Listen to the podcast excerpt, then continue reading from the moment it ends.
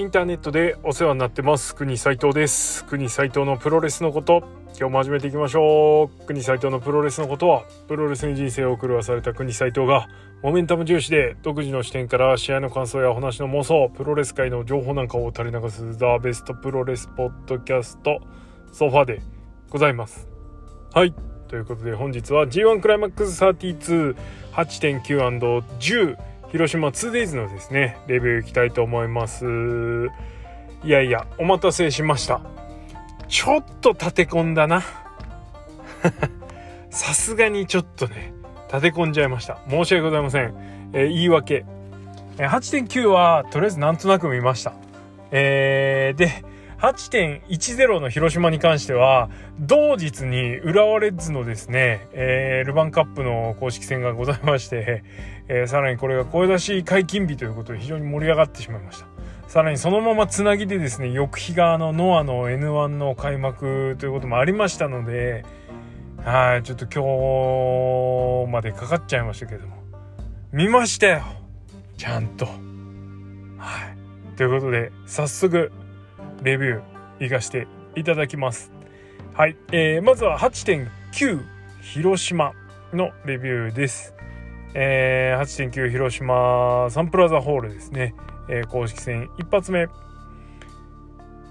高、えー、吉橋 VS 高橋裕次郎は13分12秒ビッグジュースで高橋裕次郎が勝利をしました、えー、国沢バー2.5、まあ、特に驚きもなくと。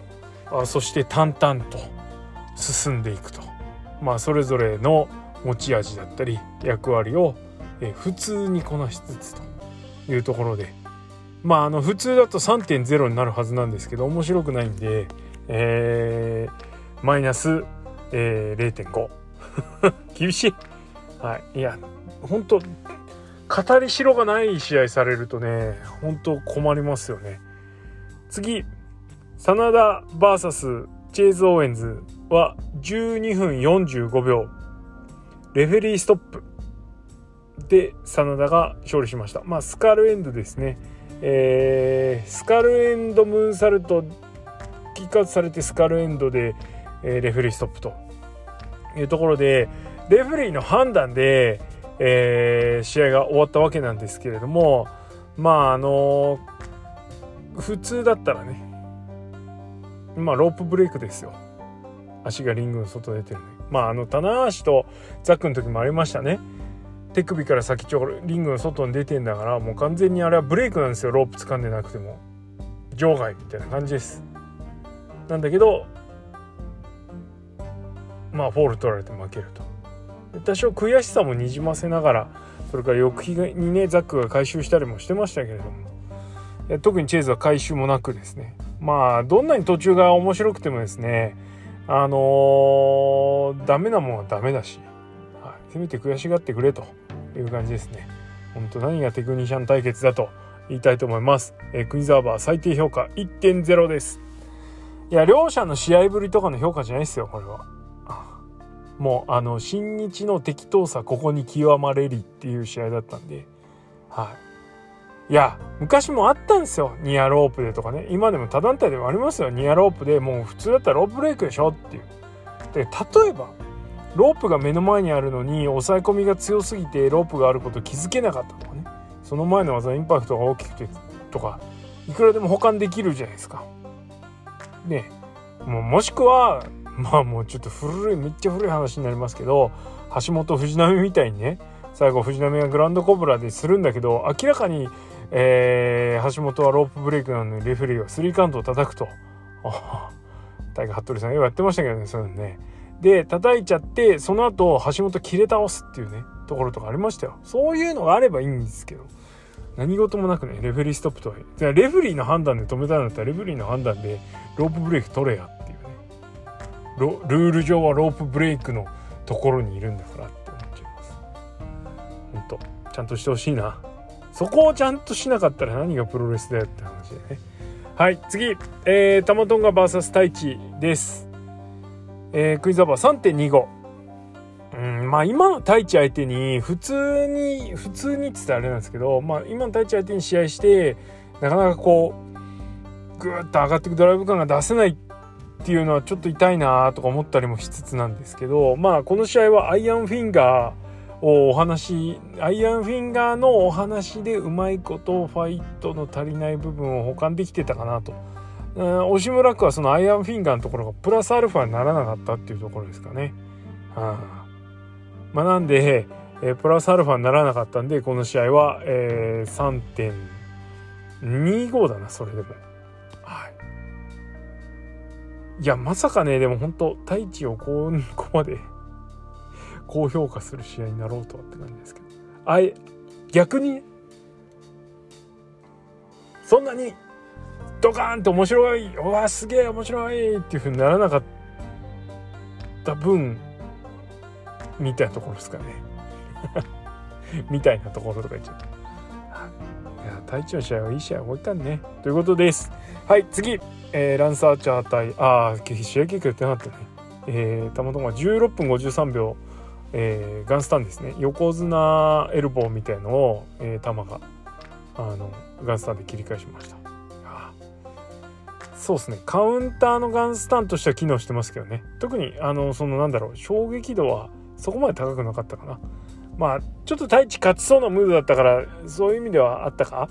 うん？難しいな。はい。次、えー、ジョナタン・ランサーチャーは12分43秒。リングアウトでランサーチャーが勝利しました。まあモンスターブロックの名に恥じないファイトぶりをおおむねしてたかなと、まあ、かっこエルボーを除く。まあこういうのばっかやればいいんですよ。とにかくね。あれこれ言わんす。こういうこの試合に関しては。とにかくでかいもん同士がねポカポカね爆発エフェクトが見えるぐらいねぶつかってりゃいいんす。ね。でこういうのをそういう試合を A ブロックは曲振りしてやっといてくれればさ岡田の試合はともかくですけど。やっといてくれたらね伝説の G1 クライマックスになったかもしれないのになって。別にそこまで結局モンスターブロックという話題になってないじゃないですか。でブロックごと話題になっちゃうぐらいの盛り上げできたんじゃないの？って感じですね。まあ、アーチェに関してはこれやるからファレセンを抑えてたんだとしたら納得というかしねえけど、まあ、俺とにかくあの試合だけはちょっと許せんので。うるせえな。うるせえなローガイポートな。はい。ということでえー、っと星3.25です。3.5上げたいけどな。ちょっとな。そっかっていう。せっかくねジョナがパワーボムで投げたのにアーチャーはみたいなところありますけどね。いやいややっぱ物足りねえんだなとはいえ。なんかもう一段上のすげえぶつかり合い見せられるのにね。なんだろうな。ちょっと足んない。だから3.25です。はい。で、えー、メインイベントは内藤哲也 VS 健太は23分30秒デスティーノで内藤が勝利しました。1回目。これ生であのワールド見てました。途中で寝ちゃいました。まあ仕事終わりでね疲れてたのもあってね。で昨日ですね。あのー、ノアの帰りにですねちょっとメインだけでも見見てねえシーンあるから見逃さないと見見直さないとと思ってちょっと見たんですよ。電車長かったんで。したらねまた寝ちゃいました。疲れてて。でその後見ることなくですね今日に至るわけなんですけどまあ、見た限りの範囲では驚きのシーンとかそのこれまでの2人の試合で見たことない展開みたいのはねうんあまりなかった。っすね残念ながら。まあほら外国人レスラーたちがこう綺麗に上書き上書き付け足し付け足ししてくるね見慣れた攻防に対して。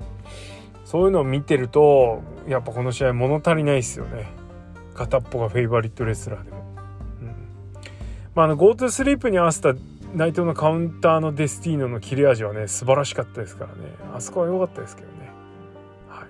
まあ終始うーんって感じでした。はい。ということでちょっと広島 Day One きつかったかな。はい。えー、2days のうち初日がこけたのはこの興行が初めてなんじゃないかな。えー、実は2日目ですね。結構楽しめました。8.10広島のレビュー。いきたいと思います。あのね思ったより面白かったんだよね。正直あの初日が終わって一通り見た後にいやこれ明日カード用意しきついぞとか思ってたんですけどね。行きましょうかえー、エル・ファンタズモ VS デビッド・フィンレイは14分23秒十字架固めでファンタズモが勝利しました。えー、まあ意外な勝利ではあるんですけれども納得っていう感じですかね。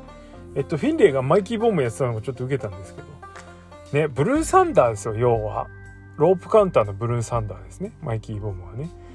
あのブルーサンダーってなかなかね秋山が多分始めた技だと思うんですけどあの抱え式バックドロップで持ち上げてそのままパワーボムみたいに前に落とすっていうのがねブルーサンダーです。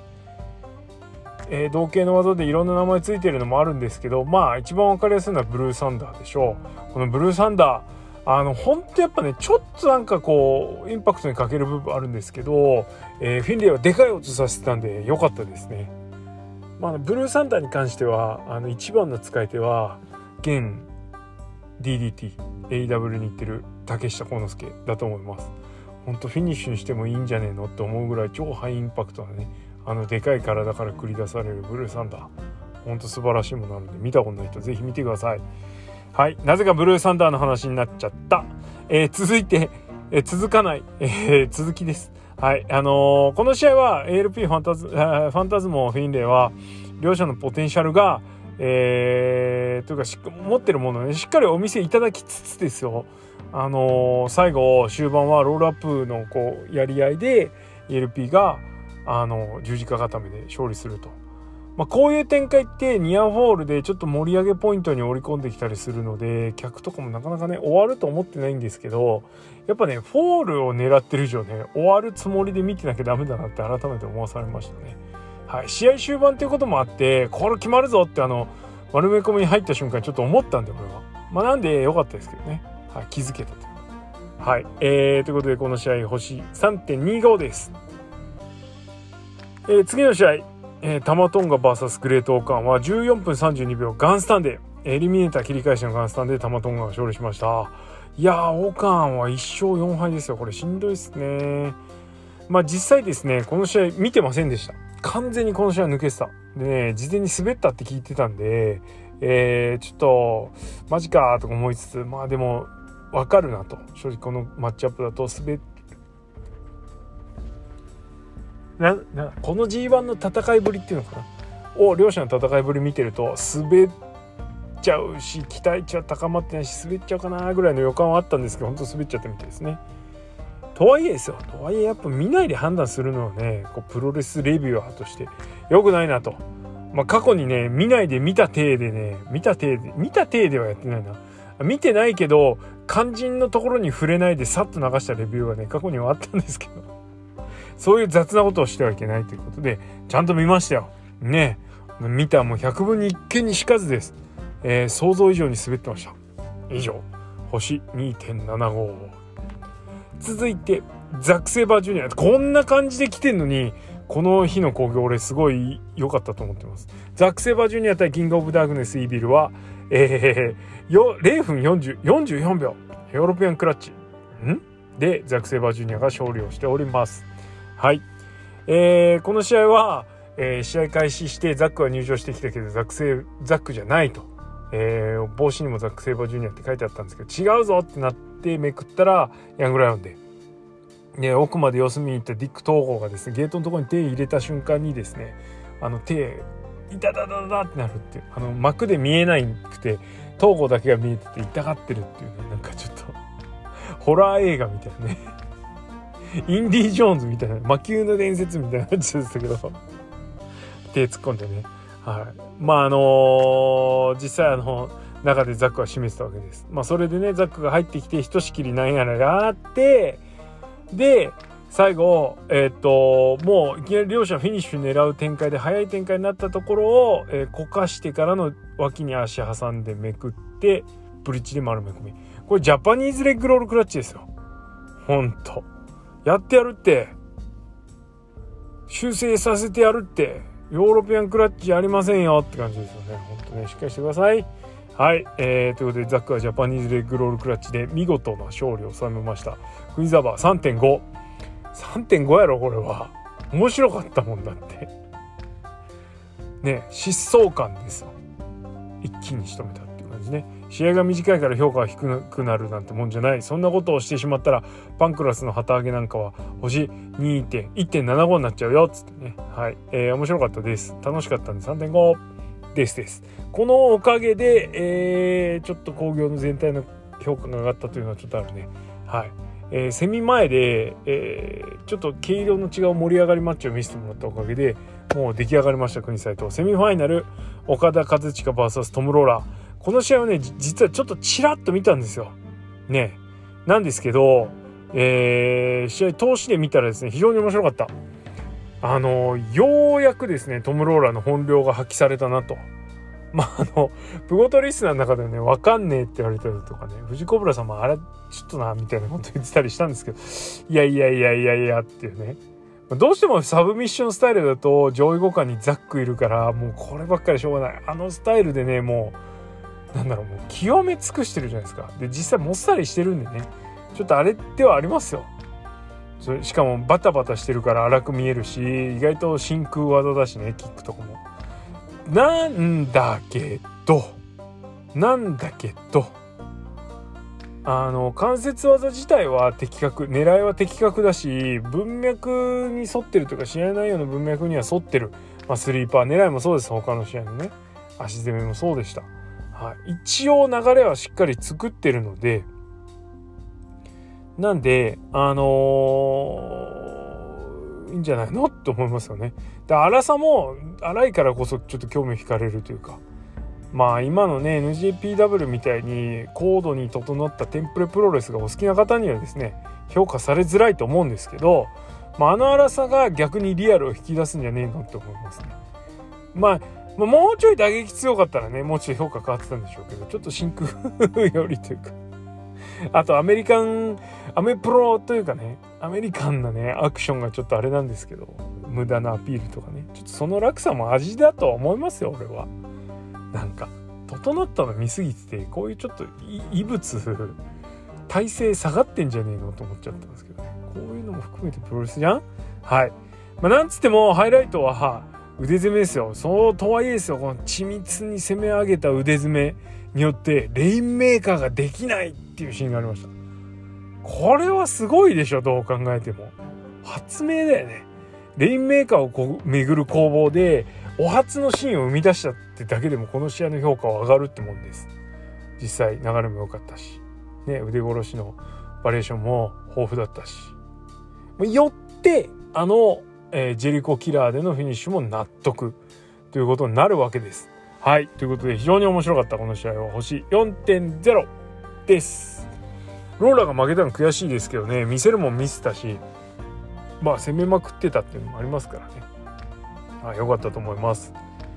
はいそしてメインイベント棚橋宏対後藤弘樹この組み合わせで後藤が勝ったのを見たことないけど後藤勝ち確でしたねこの試合は。後藤勝っちゃうと内藤消えるということはい。まあそんなこんなでですね試合結果も分かった上で見たわけですけれどもちょっとやっぱね試合結果見た上で見れるほどこの2人に対しての期待値が高くないというか。まあ終盤良かったですけどね後藤の巻き返しというか攻め、はい。まあ、棚橋の卑劣な また言ってますよ。棚橋の卑劣な金敵でなぜか後藤が口から流血するっていうね。まあちょっとその前のビンタでしょうけど そこはちょっと面白かったです。ね、あの何の脈絡もないところでいきなり倒れてね倒れたところにたまたま金があったっていう金的シーンでしたけど、ね、それそれ必要あったそのシーンとかも でも後藤口から血出してるしもう。あの辺ののもうカオス感で俺はちょっとやられましたね。はい。まあ後藤にベットしたんで面白かったですよ。はい。面白かったですよっていうか面白かったかな生で見せたらきっともっと。はい。って思います。そんな感じで、えー、意外とですねちょっと雑いレビューにはなってるんですけど広島結構面白かったです。えー、初日札幌の初日、えー、それから大田区初日それから大阪初日に次ぐというかそれに並ぶぐらい面白かったんじゃないですか。まあ、マイフェイバリットレスラーがそこまで活躍してないっていうのもちょっとあるのでなかなかあの活躍？活躍はしてるか。はい。ねザックとかローラーとかそんぐらいか。あとファンタズムか、はい。まあ、なんでね良かったと思います。はい。なかなかいいショーだったと思います。いやなんとか乗り切りましたね広島 2days 残すところ8.13町田それから8.14長野、えー、で8.16日本武道館最終公式戦ということになっております。目が離せません。星取りについての話いきたいと思います。A ブロック。A ブロックは現在岡田が勝ち点8、えー、残し残すは8.16のランサーチャー戦です。対戦相手のランサーチャーは勝ち点6同じく、えーと、この8.16が最終戦となります。アーチャーが勝てばアーチャーが上がります。ただしアーチャーが並ばれたくないのが、えー、ジェフコブになります。ジェフコブはアーチャーに直接勝利をしているので、えー、でコブはね最終戦が、あのー、長野で終わっちゃうんですけれどもここまでに矢野とトム・ローラー戦があるので8積むことができます。なので8積んでえー、アーチャーと並ぶとアーチャーが直接負けてるんで落ちると思いきや岡田がもう8で並ぶんでこれ分かんねえなと。3ウェイなるのかな。三つどもえになっちゃいますね。まあ、なんでこういうややこしいことはあまりしてこんだろうという予想を立てるとコブはもう勝ち目がないんよ。そしてまあプッシュしたジョナ。ジョナもですね勝ち点8の可能性は最終公式戦ファレ戦であります。ただここで勝ってもアーチャーには負けちゃってるのでアーチャーがあー勝つとこれまた岡田と三つどもえですね。はい。これスリーウェイ。で結局ねこうこういう風になるようになっちゃってるんでコブとジョナ多分消えるんですよね。なんでおそらく岡田アーチャーの勝った方になるんじゃないのかなという感じです。そうするっていうと8.13の矢野コブはまあコブがちょっと残るかどうかが気になるぐらいの感じで見るようになるのかなはいですさあ B ブロック B ブロックは、えー、タマと J が勝ち点8で並んでます。それ以外の方は8に行こうが行く前がですねもうこの2人に決まりなので太一は勝ち点8積んでもえー、っとあそっか太一はまあでも無理だろうなこれな。オーカーンと J 残してたまには負けてる。J に勝てば勝ち点8詰めるけどまあでも J 勝ち点10いくかもしれないしこれないな。はい。やっぱタマと J 一騎打ちですね。C ブロック。C ブロックは、えー、ザックが勝ち点8でトップです、えー、最終公式戦内藤戦。勝てば堂々のブロック突破決定。内藤が勝つと内藤は勝ち点8でザックと並びますが、えー、直接対決で当然勝利しているのでザック、えー、内藤が決あブロック突破になります。がが棚橋と後藤も勝ち点8のチャンスはあると、えー、棚橋が健太に勝って勝ち点8で並ぶと内藤が消えます、えー、ただ後藤ももうこの選手間での対決ではないので8で並ぶことができます。もし内藤後藤棚橋で並ぶと、えー、棚橋は、えー、内藤に勝ってるけど後藤に負けてる。後藤は棚橋に勝って内藤にも勝ってる、えー、内藤は、えー、棚橋に負けて後藤にも負けてる。うん。そういうこと。なんで実は実は今2番手はザック・セイバージュニアじゃなくて後藤弘樹なんじゃねって感じですね。はい。ここもやや混戦状態となっておりますがまあまあずっと言ってます。棚橋と健太は絶対健太勝つから。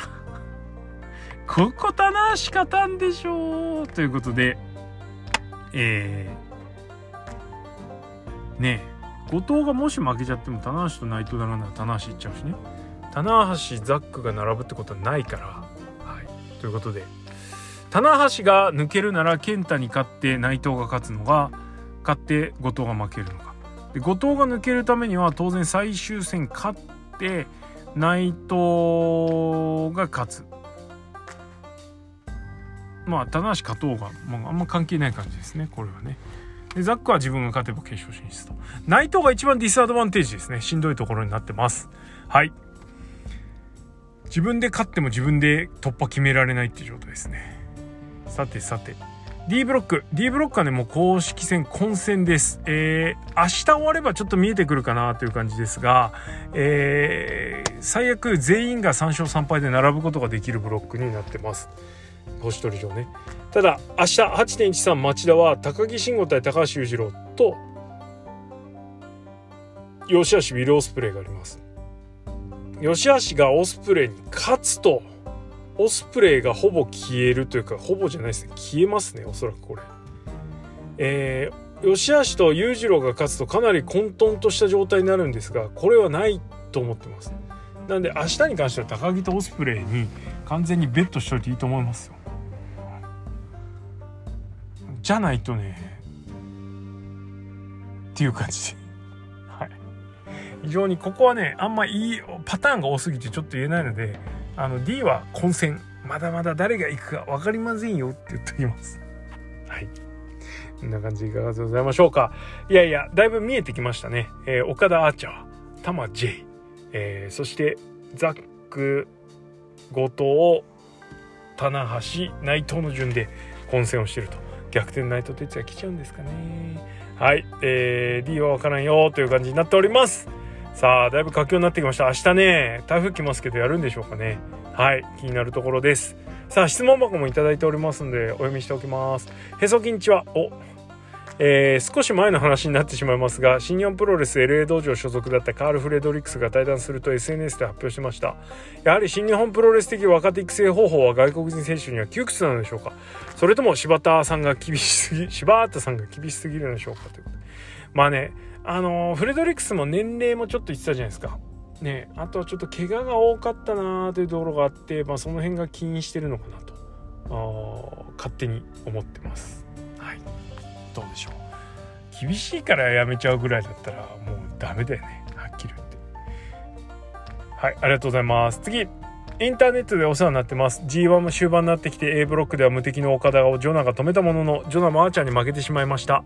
岡田は広島でのトム・ローラ戦。その試合での中盤あたりで岡田が打撃の畳みかけにトム・ローラが崩れかけてから岡田の左腕を決めながら反撃という場面がありました。この左腕攻めが終盤でのレインメーカー封じにつながりましたが後から分かったようなこの対策は珍しく興味深かったです。でしょ？レインメーカー封じとなったトム・ローラーによる岡田の左腕を攻めた流れですがワールドで見ていてお客さんによる手拍子終始やまず少し邪魔に感じました。トム・ローラーといういわゆる分かりやすいプロレスのリズムではないのもあるでしょうし後々にこの左腕攻め左腕攻めがレインメーカー封じにつながったのもあったからこその手拍子するのではなくじっくり見たかったですねということで。そうね。グラウンド展開になるとすぐ手拍子するのはね本当なんかちょっとあのー、まあそれがねスタンダードになっちゃってるんであれなんですけど。うーんって感じ。はい、ギターがねえけど。いやプロレス見ようぜって思います。はいえー、てな感じでございますよ。さあ佳境です G1 クライマックスね。もうひと踏ん張りというかもうあと1週間以内に全部決まっちゃいますから。はい。あのしっかり集中して見届けようじゃありませんか。特にこの土日2連休はですねかなりもう流れ決まってくると思いますから。はい D ブロックあたりがね注目でございます。ということで今日はこの辺で終わりにしたいと思います。国斎藤のプロレスのことは皆様のご意見ご感想ご要望をお待ちしております。えー、ハッシュタグプゴトもしくは質問箱へ放り投げてください。それから、えー、徳のプゴト月額300円スタンド FM の方でやっておりますのでそちらももしよろしければご利用ください。はい。ということで今日はこの辺でおしまい。広島なんとか救われたぜよ。よかったね。ありがとうございました。